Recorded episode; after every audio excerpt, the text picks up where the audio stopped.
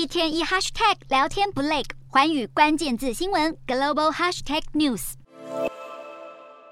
校园牌楼被突如其来的飞弹袭击，瓦砾碎片四散各处的画面，仿佛末日景象。俄罗斯入侵乌克兰以来，不断发动空袭，伤及无辜，引发国际谴责。就连一向和俄国保持友好的中国，都快要看不下去。中国驻欧盟大使傅聪过去曾警告，核战是一场打不得的战争，与俄罗斯总统普丁近期威胁要使用核武的言论形成强烈对比。近期傅聪受访时又坦言，俄罗斯入侵乌克兰让中国与欧盟的关系陷入非常困难的处境。他还指出，中国并没有从这场战争中获得任何利益，中国对冲突的延长根本不感兴趣，似乎是在向俄国发出停战讯号。事实上，俄罗斯军队在乌克兰陷入苦战，进攻速度完全不及原先预期。而普丁近期接二连三取消公开行程，甚至最重要的年终记者会都宣布停办，显然是受到俄军进攻失利的影响。普丁在最近一个月内接连取消了四个公开活动，包括国情咨文、曲棍球比赛和年终记者会。最近一次则是取消视察战车工厂的行程，